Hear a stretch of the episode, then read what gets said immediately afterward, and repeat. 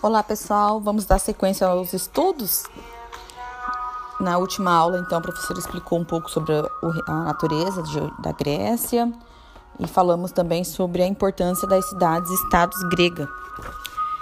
Nós falamos sobre isso porque há um destaque muito importante para a Grécia em duas grandes cidades-estados gregas que se destacaram, né? Existiram outras, no entanto, as mais conhecidas são Esparta e Atenas. Como vocês podem ver no material que a professora passou para vocês, né, além da correção das atividades, nós temos um textinho sobre Esparta, que são é, dois textinhos, na verdade. Eu gostaria muito que vocês lessem e escutassem, é claro, aqui também a explicação. Então, como são duas cidades-estados gregas muito importantes, eu separei para vocês em duas aulas. Então, na próxima aula, a professora vai falar sobre Atenas. Hoje nós vamos falar sobre Esparta, né? Que ela é uma polis que vai ser considerada, né, uma das mais importantes, um modelo, né, de cidade-estado, né? Isso, gente, porque ela vai ser uma polis de destaque militar. Mas a gente vai explicar isso com calma. Então, uma das coisas mais importantes a gente entender é quem deu origem a Esparta. Então, os povos chamados Dórios, eles chegaram a essa península do Peloponeso, onde fica Esparta, e lá eles vão dar início à fundação dessa cidade Esparta né? E os descendentes dos dórios, eles vão ser chamados de esparciatas e vão ser eles que vão controlar a instituição política na cidade, né? E também vai se dedicar né, criar uma dedicação muito grande às atividades militares durante a maior parte da vida da, dos homens. O governo em Esparta, né, eles preservaram a monarquia, mas existe uma palavra chamada de regime político, que é a forma como eles governam a cidade, que é chamada de oligárquico. Por que oligárquico, professora? Porque oligárquico, como a professora passou para vocês lá, para vocês colocarem no glossário de vocês, é um governo para poucos. Vocês podem acompanhar isso na leitura também. Já que é um governo para poucos, então quem são esses poucos que governam? Essa oligarquia ah, eles são os descendentes dos dórios que fundaram Esparta. Isso mesmo, os esparciatas. Então, lá em Esparta, os esparciatas, eles eram os únicos que tinham direitos políticos. Tá? Os periecos e ilotas também eram cidadãos de Esparta, né? A sociedade em Esparta era dividida em três partes: esparciatas, periecos e ilotas, com H. Vocês podem até anotar isso daí. E só que quem tinha participação na política? Apenas os esparciatos.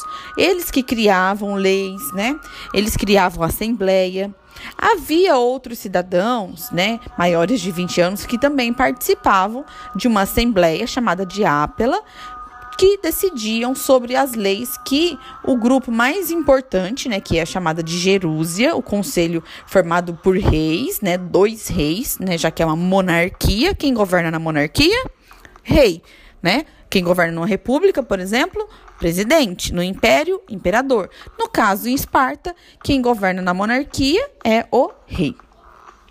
Por isso, gente, é, eu gostaria de retomar de novo a questão da cidade-estado, que eu quero que vocês entendam uma coisa. Já que ela é uma cidade-estado, que ela é independente, ela tem leis próprias, regras próprias, ela também tem uma moeda própria, certo? E um governo próprio. Então, no caso ali, eles tinham reis, porque era um estado forte, né? Um estado centralizado na mão do rei. E aí agora nós vamos para um outro tópico muito importante em Esparta, que é a educação, né, em Esparta né? Uma educação muito rígida, diferente do que vocês conhecem hoje. Vocês vão para a escola, aprendem a ler, escrever, tem aula de educação física, aula de artes, história, filosofia, geografia, né? E assim vocês vão aprendendo diversas temáticas. Em Esparta, a coisa era muito complicada, né? Lá em Esparta, a educação era muito rígida, muito rígida, principalmente com as crianças. Então, imaginem só que a partir dos sete anos, os meninos espartanos, eles passavam a viver nos quartéis, os pais perdiam seus filhos já aos sete anos. Os filhos não ficavam mais junto com seus pais quando eles tinham, né, completavam sete anos. Professora, mas a senhora falou os meninos. E as meninas? As meninas, elas eram criadas para é, ser dona de casa, né? E tinham que ter uma alimentação saudável, um corpo saudável, praticavam exercícios físicos. Sabe por quê? Porque elas tinham que ser mulheres fortes e saudáveis para no futuro, quando casassem, olha só, poder gerar filhos fortes, né? Saudáveis. Como a Esparta, gente, a educação é voltada totalmente para a guerra. Imaginem só que se acontecesse alguma algum fato que essa criança nascesse com algum problema físico, é, eles sacrificavam essa criança, ou seja, os anciãos, eles cuidavam do nascimento das crianças, observavam a sua saúde. Muitas vezes, a mãe nem via o filho primeiro ao nascer, já era retirado dela para os anciãos observar se ele era uma criança saudável, aí sim ele voltava para o seio materno. Do contrário, eles sacrificavam essa criança. Olha que triste. Gente, quando elas, né, as crianças ficavam com seus pais, com a sua mãe, até os sete anos de idade, né, esses meninos, depois eles eram levados aos quartéis, quartéis, e lá, gente, eles tinham que aprender a suportar dor, fome, frio, né? Depois vocês reclamam aí quando a mãe pede para lavar uma louça, hein? Ah, para varrer uma casinha. Isso aí que você que a mãe pede para lavar uma louça, varrer uma casa, varrer um quintal, isso não é nada. Isso aí são trabalhos normais, forrar cama, né? Que eu sei que tem gente aí que não gosta de forrar cama. Mas vocês têm que aprender a forrar cama onde a gente dorme, a gente tem que forrar a caminha. Agora vocês imaginam que lá em Esparta as crianças com 7 anos tinham que suportar, gente, dor, frio, fome, fazer exercícios físicos pesados, aprender a tirar com arco e flecha, né? Então, assim, era muito, muito difícil, né? As crianças sofriam muito, muito, muito, muito. E tudo isso, gente, quando é, eles chegavam a ter uma idade de 30 anos, eles podiam casar. No entanto, eles só eram liberados do exército aos 60, mas viviam em guerra. Então, quem vive em guerra, trabalhando, lutando, era muito difícil chegar aos 60 anos, né? Então, para vocês verem como a vida de quem era um espartano era muito difícil, né? Então, assim, é, se a gente parar para pensar, né? Como era a vida dessas crianças? Será que hoje Existe crianças que passam uma vida como criança soldado? Vocês já ouviram falar sobre esse tema, criança soldado? Né? O que, você pensa sobre isso? Você acha que é legal uma criança ser criada como um soldado ou para ser um soldado? Vocês acham que existe isso ainda? Hum? Será que existe ainda nos dias de hoje crianças que são levadas dos seus pais para trabalharem, para lutarem, matarem às vezes, né? Vocês acham que existe? É, infelizmente eu tenho que dar uma triste notícia. Infelizmente sim. Eu vou dar vários exemplos para vocês, né, de milhões de crianças que são resgatadas diariamente de grupos que utilizam seu trabalho, né, é, em guerras, né? Infelizmente, existe sim. Olha, a ONU, que é a Organização das Nações Unidas, em 2013, por exemplo, ela resgatou 342 crianças das Farc, né? As Farc é um grupo terrorista da Colômbia, né? Pelo menos 2.500 crianças eles recrutam, né? É, para guerrilha, tá? Então, gente, olha só, lá na Índia também nós vamos ter várias crianças que são recrutadas para guerrilha, são tiradas dos seus pais. 2014, a ONU diz também que no, na República Centro-Africana, 6 mil crianças estavam envolvidas em conflitos.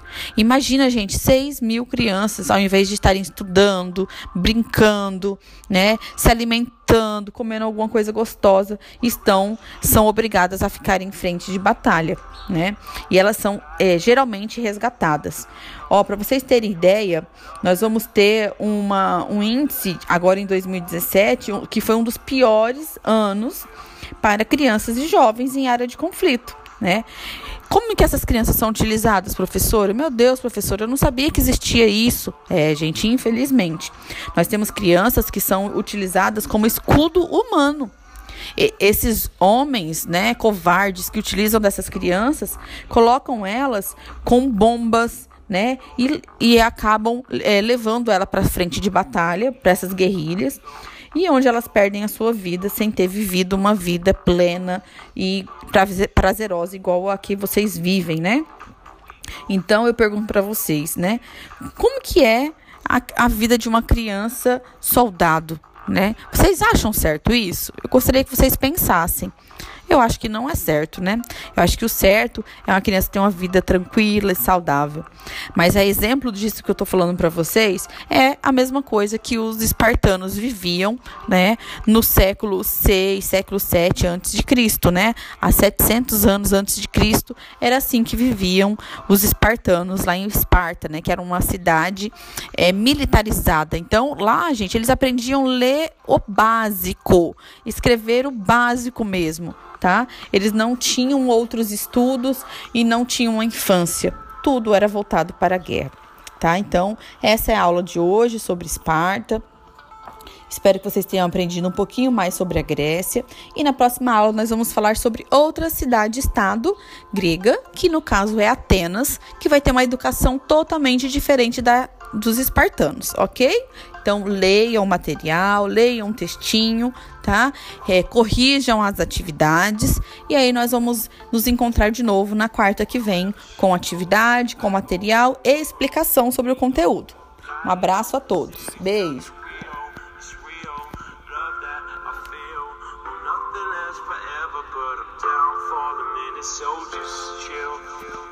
She goes, I go,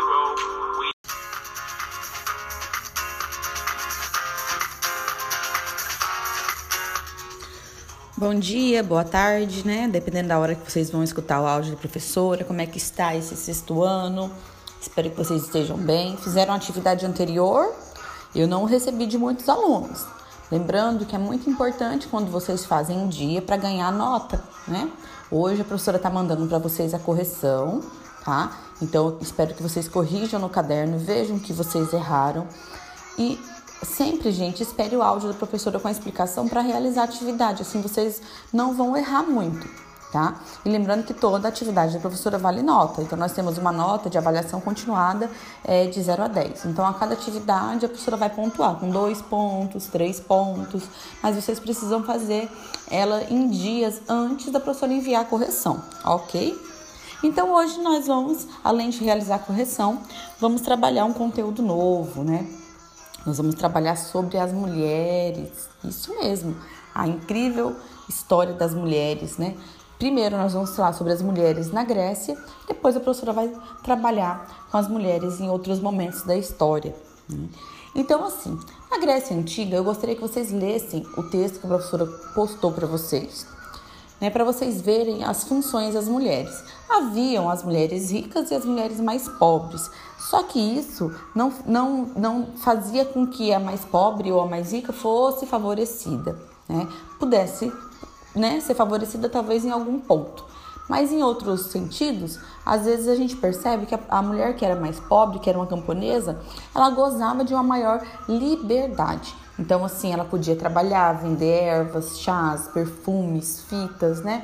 Até ter um, próprio, um comércio próprio. Já as mulheres, né, é, que tinham mais condição financeira, elas tinham que aprender a trabalhar mais ali como é, mãe, sendo, aprender né, ser dona de casa. Só que, claro, que algumas podiam aprender a ler, a escrever, recitar poema. É, nós vamos ter lá uma imagem, né, uma, uma, uma é como se fosse uma pintura de uma mulher da Grécia Antiga, tá? E essa mulher, ela foi uma das poetisas mais conhecidas, né? O nome dela é Safo e foi admirada por homens e mulheres na Grécia Antiga, tá? Então, assim, é muito importante a gente perceber que as mulheres, é, elas sempre vão desempenhar um papel importante na sociedade, sendo mãe, que esse papel é, é um dos mais incríveis, Gerar uma vida é um papel incrível, né? E somente a mulher pode fazer isso. Então, a partir do momento que nós temos uma mãe em casa que é, largou o trabalho somente para se dedicar a criar o seu filho, ela deve ser muito valorizada. E nós temos aquela outra mãe que ela sai para trabalhar todo dia para poder dar o melhor para vocês. Nossa, então assim, professora, então qual é a melhor mãe? A que fica em casa ou que vai trabalhar? As duas. a mãe que faz o melhor para vocês. Então, gente, não importa o papel que a mulher desempenha, o importante é que ela sendo dona de casa, ela sendo apenas mãe, ela sendo empregada doméstica, poetisa, comerciante, trabalhadora, né? Ela é muito importante porque ela tá ali fazendo o seu melhor, o seu melhor sempre. Então, eu gostaria que vocês refletissem sobre isso. E aí nós vamos falar sobre um dia muito marcante para as mulheres, né? É, existe o 8 de março, que sempre é comemorado um dia especial, né? O Dia Internacional da Mulher. Mas por que esse 8 de março existe? Ele existe, gente, não só para uma simples comemoração. Não é só para a mulher receber flores, né? Ai, parabéns pelo Dia da Mulher. Não, ele é um dia essencial para ser refletido. Nós precisamos refletir sobre o 8 de março, que é um Dia Internacional das Mulheres. Um dia em que a gente tem que parar e ver o que está acontecendo, olhar os índices de violência contra a mulher, os índices crescentes de desigualdade entre homem e mulher. Eu não quero no dia 8 de, é, de, de, de março ganhar uma flor e aí no dia 9 ganhar um tapa, né? Ou ser maltratada por ser mulher. E é o que acontece muito na história. A mulher ainda é considerada né, uma minoria social, ela sofre muito, muito, muitos maus tratos. E ao longo da história, né, ela tem um caminho gigantesco em que ela vem conquistando igualdade de gênero, ou seja, igualdade entre homem e mulher, igualdade salarial e também respeito perante a justiça, respeito perante os outros, né? Respeito perante o homem, principalmente.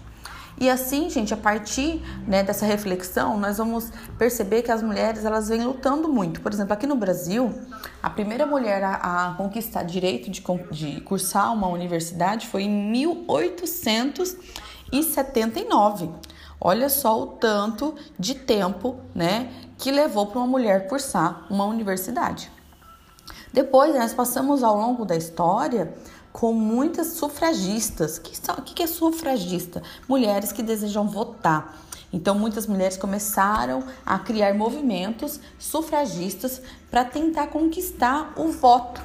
Né? Nós vamos ter o movimento sufragista na Inglaterra em 1918, né? mais, já são mais de 20 anos, hein? Depois, nós vamos ter é, a primeira mulher que vota no Brasil em 1932. É muito recente, gente.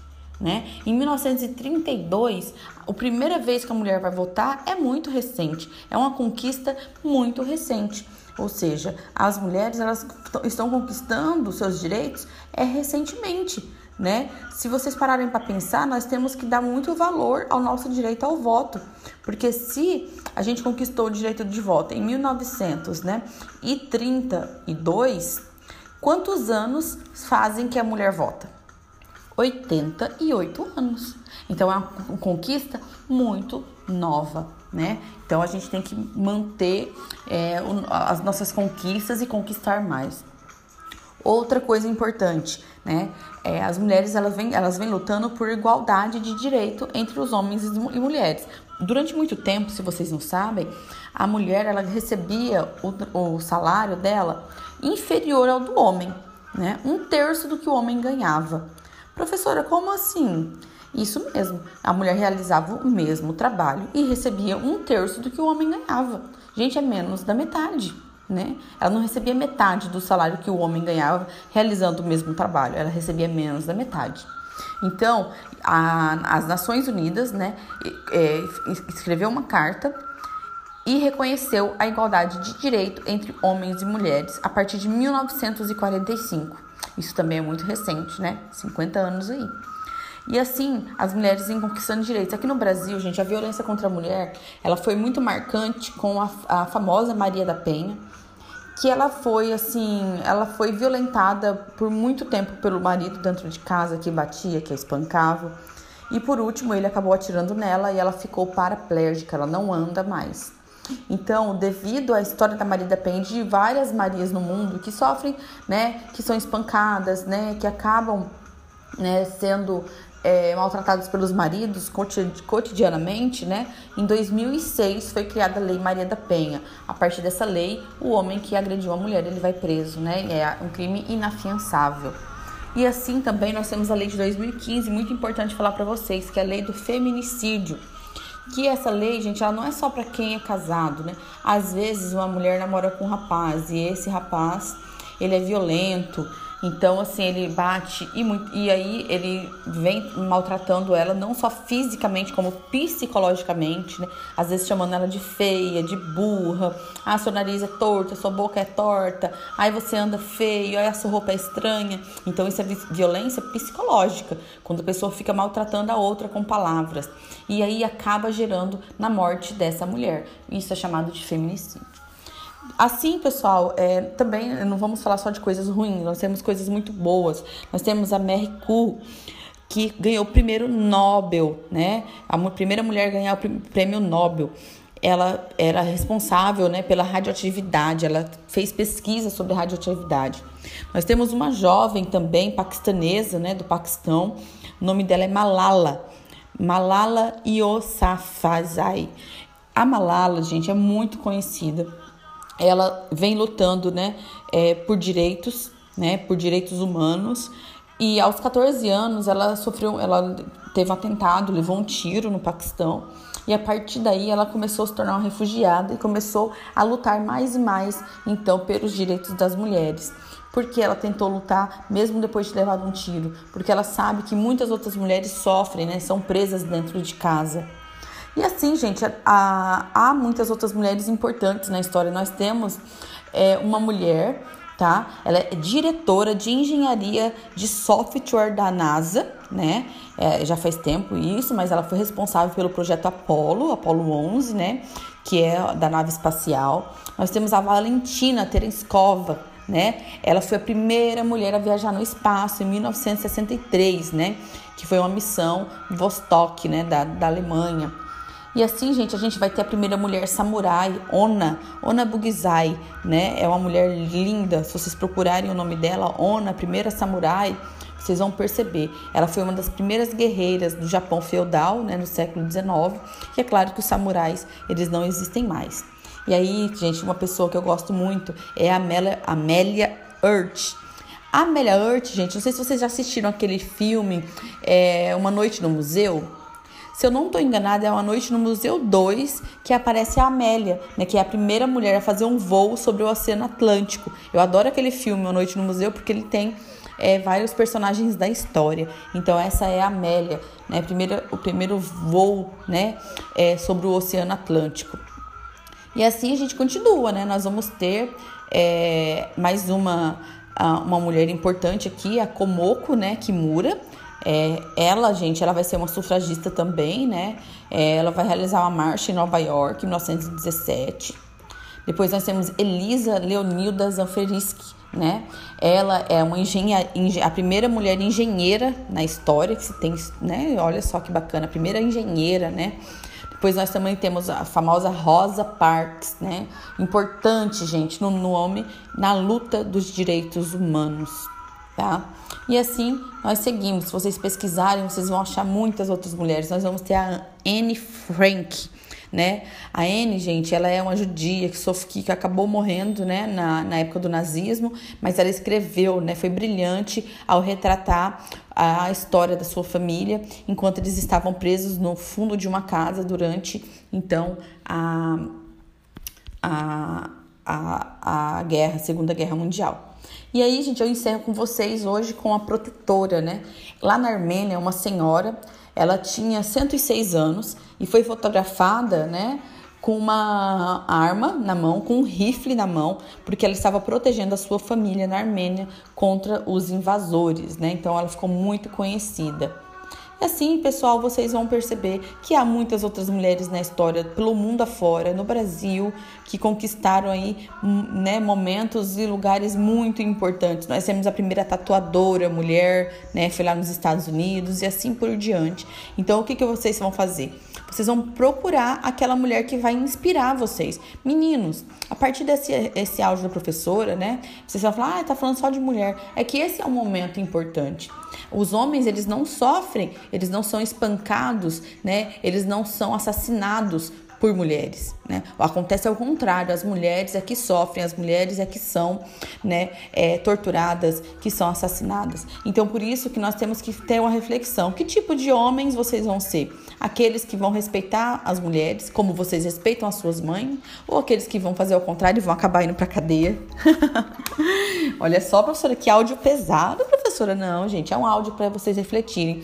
Vocês são crianças, mas vocês são muito inteligentes. Então, a partir desse momento, eu quero muito que vocês aprendam o valor que tem o ser humano. Né? O homem e a mulher merecem todo o respeito do mundo. A mulher tem que respeitar o homem, o homem tem que respeitar a mulher. E assim a gente tem que viver é, em igualdade, né? sem violência, tá bom? Então fiquem com Deus. Qualquer dúvida, chama a professora no WhatsApp, tá? Façam a pesquisa né, sobre a mulher que vocês acharem mais importante. Se vocês conseguirem imprimir um rosto dela, imprime para mandar para a professora. Pode enviar no Google Classroom ou aqui no WhatsApp da professora, tá bom? Beijo.